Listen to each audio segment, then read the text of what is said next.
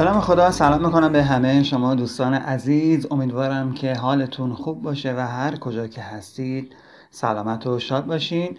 من محمد برخورداری هستم و با پنجمین قسمت از پادکست نمو در خدمت شما دوستان عزیز هستم. ببخشید مدتی تأخیر افتاد در کارم و امیدوار هستم که از این به بعد بتونم این نظم رو رعایت کنم و اپیزودهای این پادکست رو بدون تأخیر خدمت شما دوستان عزیز تقدیم کنم.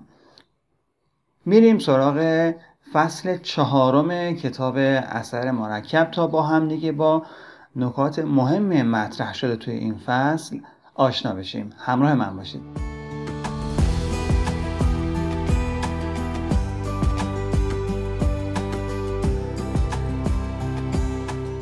خب دوستان عزیز، موضوعی که در فصل چهارم کتاب اثر مرکب بهش اشاره شده عنوانش هست تکانش. آقای دارن هاردی اشاره میکنه که این تکانش جزو اساسی هر موفقیت هست و همه افرادی که توی زمینهای مختلف به جای رسیدن و موفق شدن از نیروی تکانش استفاده کردن و اگر ما قصد استفاده از این نیرو رو داشته باشیم مطمئناً میتونه به ما کمک کنه و نتایج بزرگی رو برای ما رقم بزنه. حالا میخوایم ببینیم که این نیروی تکانش اساساً چی هست.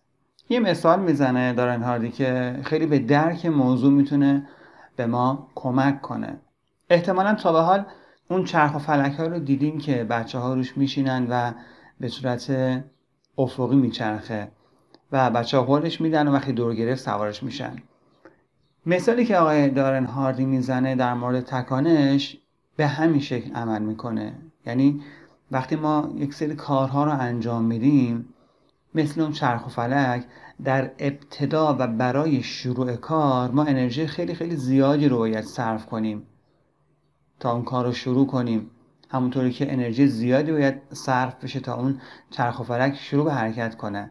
اما وقتی این کار رو ادامه میدیم، وقتی مداومت داریم و این کار رو تکرار میکنیم، کم کم انجام این کار برای ما آسون میشه. کم کم اون چرخ و فلک دور میگیره، شروع میکنه به حرکت و ادامه دادن اون حرکته دیگه نیاز به انرژی بالایی نداره و وقتی که رو دور بیفته دیگه خودش حرکت میکنه و ما میتونیم بشینیم و لذت ببریم. در واقع نیروی تکانش هم به همین صورت عمل میکنه. شاید برای انجام خیلی از کارهایی که ما دوست داریم، علاقه داریم، در ابتدا نیاز باشه انرژی زیادی بذاریم، نیاز باشه تلاش بیشتری بکنیم، نیاز باشه وقت بیشتری بذاریم، نیاز باشه خودمون رو متعهد کنیم به انجام اون کار. اما هر چقدر که جلو بریم و این ثبات قدم رو داشته باشیم، در نتیجه انجام اون کار برای ما خیلی راحت‌تر میشه. و هر چقدر که جلوتر بریم می‌بینیم که با انرژی کمتر نتایج بیشتری رو می‌تونیم بگیریم. اینجا آقای دارن هاردی مثالی میزنه از قانون اینرسی. میگه هر جسمی که ثابت باشه و در جای خودش بدون حرکت باشه تمایل داره که این وضعیت رو حفظ کنه تا زمانی که یک نیروی از بیرون بهش وارد بشه و اونو به حرکت وادار کنه. و به همین ترتیب جسمی که در حال حرکت هست دوست داره به حرکت خودش ادامه بده مگر اینکه عاملی به اون نیرو وارد کنه و اونو بخواد متوقف کنه.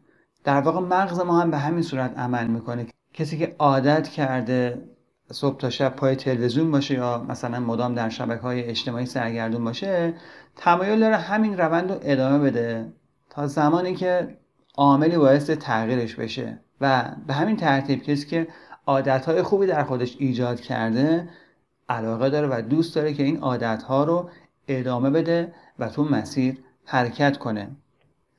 مثال دیگه که آقای دارن هاردی میزنه اون هم قشنگه. میگه وقتی این موشک به فضا پرتاب میشه بیشترین نیاز به سوخت رو در همون ابتدای شروع به پرتاب نیاز داره چون میخواد که از جاذبه زمین خارج بشه و این کار نیاز به انرژی خیلی بالایی داره. اما وقتی که از جاذبه خارج میشه و در مدار خودش قرار میگیره دیگه به نرمی و راحتی در اون مدار حرکت میکنه و نیاز به نیروی زیادی نداره. من به نظر خودم میتونیم در واقع اسم این نیروی تکانش رو به قانون تکامل بذاریم. یعنی خیلی از ما وقتی کاری شروع میکنیم، وقتی میخوایم تغییر ایجاد کنیم، مطمئناً چون انجام اون کار در ابتدا با طرز فکر ما، با باورهای ما، با عادتهای ما هماهنگی نداشته، به هر حال یه مقدار سختی رو تحمل میکنیم تا اینکه اون کار رو یاد بگیریم، مهارت‌های لازم رو فرا بگیریم، مسیرهای عصبی در ذهن ما ساخته بشه و هر چقدر که جلو میریم انجام اون کار برای ما راحت‌تر میشه. یه نکته دیگر رو هم بهش اشاره کنم. من فکر میکنم که کلاً میشه پیام کتاب اثر مرکب رو در این مثل خلاصه کرد که میگه قطره قطره جمع گردد وانگهی دریا شود. چون تمرکز آقای دارن هاردی توی این کتاب بیشتر روی همین عادتها و رفتارهای کوچیک و جزئی ما هست که اصلا بهش دقت نمی کنیم. من حالا از وقتی که شروع کردم به ارائه پادکست این کتاب، خب طبیعتاً وقتی که مطلبی رو میگم خودم سعی میکنم بهش فکر کنم و میبینم توی زندگی خودم، مثلا همین پادکستی که من شروع کردم، خب به خاطر مشغله‌ای که برام ایجاد شد دو هفته نتونستم این کار رو بکنم و این در واقع همون سختی بود که در ابتدای کار برای آدم ایجاد میشه. حالا شاید ایدئال این بود که من بیام و علیرغم شرایطی که داشتم اون تعهد رو در خودم ایجاد کنم که نه، من الا بلا باید هر هفته این و به هر قیمتی که شده این پادکست رو تولید کنم و به این ترتیب نظم بیشتری در کارم داشته باشم. و در واقع همین عادت‌ها هستش که وقتی ما اونها رو تکرار میکنیم و خودمون رو متعهد میکنیم به انجامش، در ادامه برای ما انجام دادنشون آسان‌تر میشه و به تبع میتونیم نتایج بهتری از اونها بگیریم. گفتم این نکته رو هم حالا اینجا بهش اشاره کنم و با هم بریم سراغ ادامه این پادکست و فصل چهارم کتاب اثر مرکب.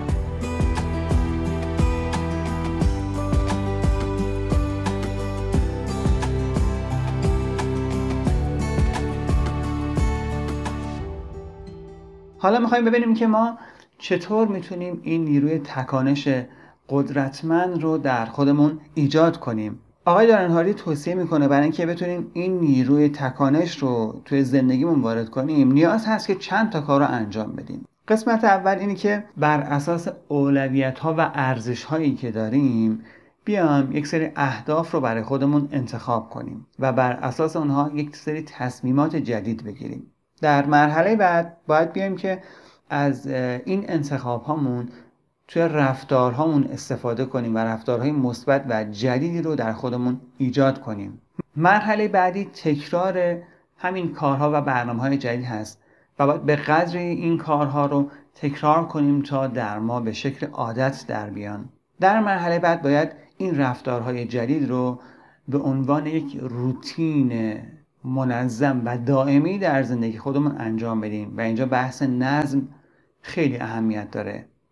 و در مرحله آخر باید به اندازه کافی و مدت زمان زیادی در انجام این کارها و انجام این عادتها پایدار باشیم و ثابت قدم باشیم و این پایدار بودن نکته خیلی خیلی مهمی هستش که اونایی که حالا تو این مسیر هستن متوجه میشن که چقدر اهمیت داره.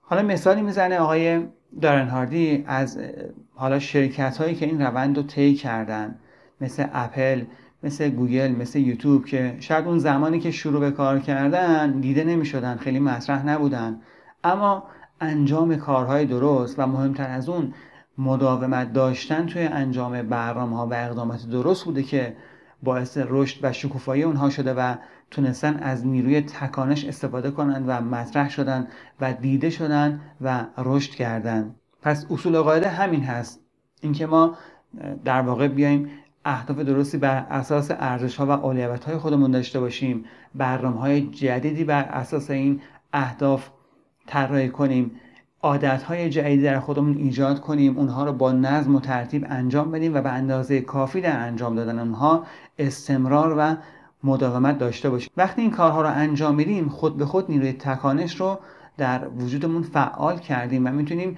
نتایج بزرگتری بگیریم. مثالی که آقای دارن هاردی در مورد انجام روتین کارها میزنه همین دوران خدمت و سربازی هست. میگه فردی که دوران آموزش نظامی رو طی میکنه از صبح تا شب، حالا به اصطلاح خودمون برنامه سین داره، یعنی برای هر تایمیش از زمانی که بیدار میشه تا زمانی که دوباره شب میخواد بخوابه، برای هر ساعتش یه برنامه داره که باید اونها رو انجام بده.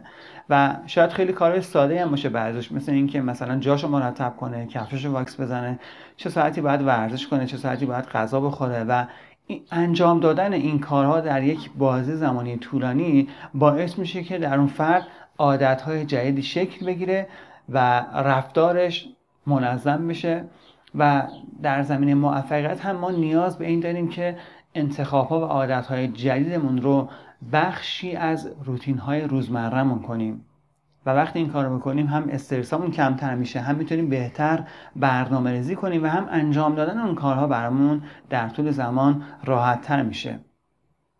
کاری که آقای دارن هاردی انجام میده اینه که برای خودش یک روتین روزانه طراحی کرده و سعی میکنه کارهای مهمشو در دل این روتین روزانه قرار بده و انجام بده.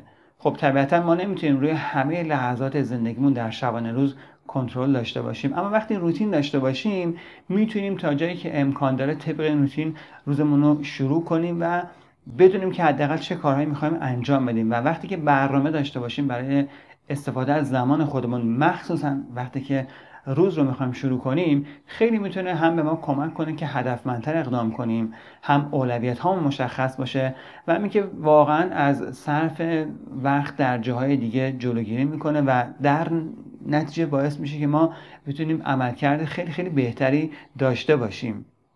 نکته‌ای که توی برنامه‌ریزی و روتین آقای دارن هاردی به چشم میخوره اینه که ایشون سعی کردن توی جنبه‌های مختلف زندگی خودشون این کار رو انجام بدن، یعنی هم به مسائل کارشون توجه کردن، هم به مسائل عاطفی و ارتباطیشون، هم به مسائل مالیشون و سعی کردن این موارد مهم رو لحاظ کنن. از طرف دیگه این برنامه‌ریزی صرفاً روزانه نیست، بلکه برای روز، هفته، ماه و سال، حالا به فراخور اون کاری که انجام باید بدن برنامه‌ریزی کردن و این خیلی کمک میکنه که آدم یه دورنمایی از کارهایی که باید انجام بده داشته باشه، بدون کدوم کارا نتیجه ندارن اونها رو ارزیابی کنه و حذف کنه. و وقتی که ما کلا برنامه‌ریزی داشته باشیم و سعی کنیم کارهامون رو طبق روتین انجام بدیم، طبیعتاً نتایج خیلی بیشتر و بهتری رو تو اون زمینه‌ها میتونیم برای خودمون ایجاد کنیم. یه کار جالبی هم که ایشون انجام داده در مورد ثبت مدل رفتاری و من در خلاصه متنی که در سایتم نوشتم این جدول رو طراحی کردم که میتونین اونجا مراجعه کنین و در قسمت خلاصه فصل چهارم کتاب اثر مرکب فایل وردش رو دانلود کنین و استفاده کنین. اینه که یک برنامه هفتگی طراحی کرده به این صورت که مثلا اون کارهایی که باید انجام بده در طول هفته رو توی برگه مینویسه و در مقابلش روزهای هفته رو هم نوشته و به ازای دفعات اینکه اون کار رو انجام میده در مقابل اون کار تیک میزنه. مثلا نوشته که من باید در این هفته تو زمینه کاریم سه تا تماس تلفنی بیشتر بگیرم، بعد در جدول مقابلش روزهای هفته رو نوشته و اگر این کار رو انجام داد تیک میزنه، مثلا یه بار شنبه تماس گرفته، یه بار دوشنبه تماس گرفته، یه بار پنجشنبه، پس در مجموع این سه تا تماس رو در این هفته گرفته و اینا تیک میخوره. یا مثلا گفته من ده صفحه کتاب باید بخونم هر روز و دوباره توی اون جدول روزانهش تیک زده اون روزهایی که این کار رو انجام داده و اگر روزی این کار رو انجام نداده اون صفحه تیک نخورده.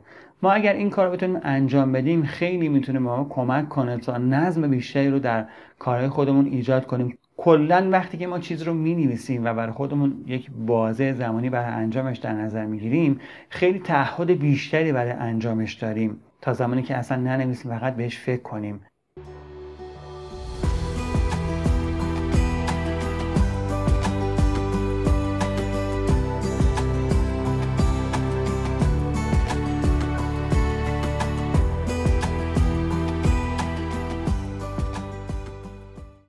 نکته دیگه ای که آقای دارن هاردی بهش اشاره کرده و خیلی خیلی اهمیت داره بحث ثبات قدم و پایداری در انجام کارهاست. خیلی وقتا ما این اشتباه رو انجام میدیم که مثلا اگر میخوایم یک عادت جدید در خودمون ایجاد کنیم همون اول انقدر به خودمون فشار میاریم و انقدر سنگ بزرگی رو برمی‌داریم که دیگه اصلا رمق نداریم کار رو انجام بدیم. به قول آقای دارن هاردی، اگه شما می‌خواید برنامه داشته باشین، باید بتونین اون برنامه رو به مدت پنجاه سال انجام بدین، نه پنج هفته یا پنج ماه. و باید همونطوری که اشاره کردم به این مسئله دقت کنیم، همون بحث قانون تکامل، که ما باید کم کم و ذره ذره اون کار رو شروع کنیم و توش رشد کنیم و بتونیم پیشرفت کنیم. اینکه بخوایم یهویی تغییر اساسی و زیادی رو در خودمون ایجاد کنیم، خیلی وقتا باعث میشه که ذهن ما نسبت به اون کار مقاومت داشته باشه و بعدمون میاد و نتونیم خودمون رو متعهد کنیم به انجام اون کار.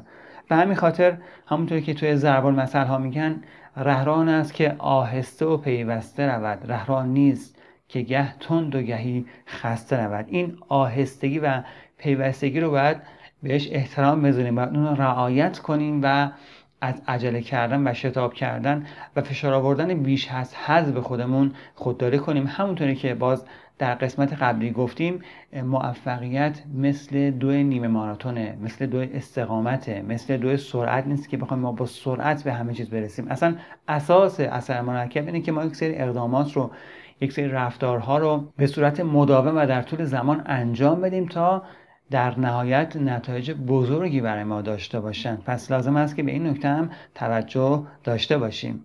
مثال جالبی هم که اینجا آقای دارن هاردی میزنه از تأثیر ثبات قدم و پایداری در شکل گیری اثر مرکب، این پمپای چاه قدیمی هستش که یه اهرم داشتن و اونها رو بالا پایین میکردن افراد تا کم کم آب از چاه در لوله جریان پیدا کنه و بالا بیاد.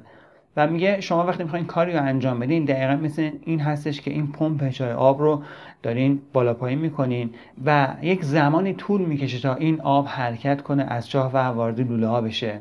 خب مسلما باید یه مقدار این کار رو انجام بدین و در ابتدا خبری از آب نیست، اما آب داره حرکت میکنه و جریان پیدا میکنه به سمت شما. حالا کسایی که ول میکنن این کار رو، ثبات قدم ندارن و کار رو ادامه نمیدن، باعث میشه که این آب برگرده و بره سرجه اولش و شروع دوباره این کار باز نیاز به کلی انرژی داره. اما اگر اون مداومت باشه، اگر ثبات قدم باشه، اگر استمرار باشه و این کار انجام بشه، کم کم آب در لوله ها جریان پیدا میکنه و به بالا میرسه و دیگه وقتی آب اومد بالا و در لوله جاری شد، دیگه کار راحت میشه و نیاز به تلاش زیادی برای پمپ کردن آب نداریم. خیلی از آدمام در انجام کارها، در شروع برنامه‌هاشون به همین صورت هستن. تا یه جایی کارو انجام میدم، بعد نتایج کم هست، خسته میشم، میگم ول کن، فایده نداره، جواب نمیده و بیخیال میشن. اما این دقیقاً جایی هستش که نتایج کم کم داره شکل میگیره اگر اصول درست رو استفاده کرده باشن.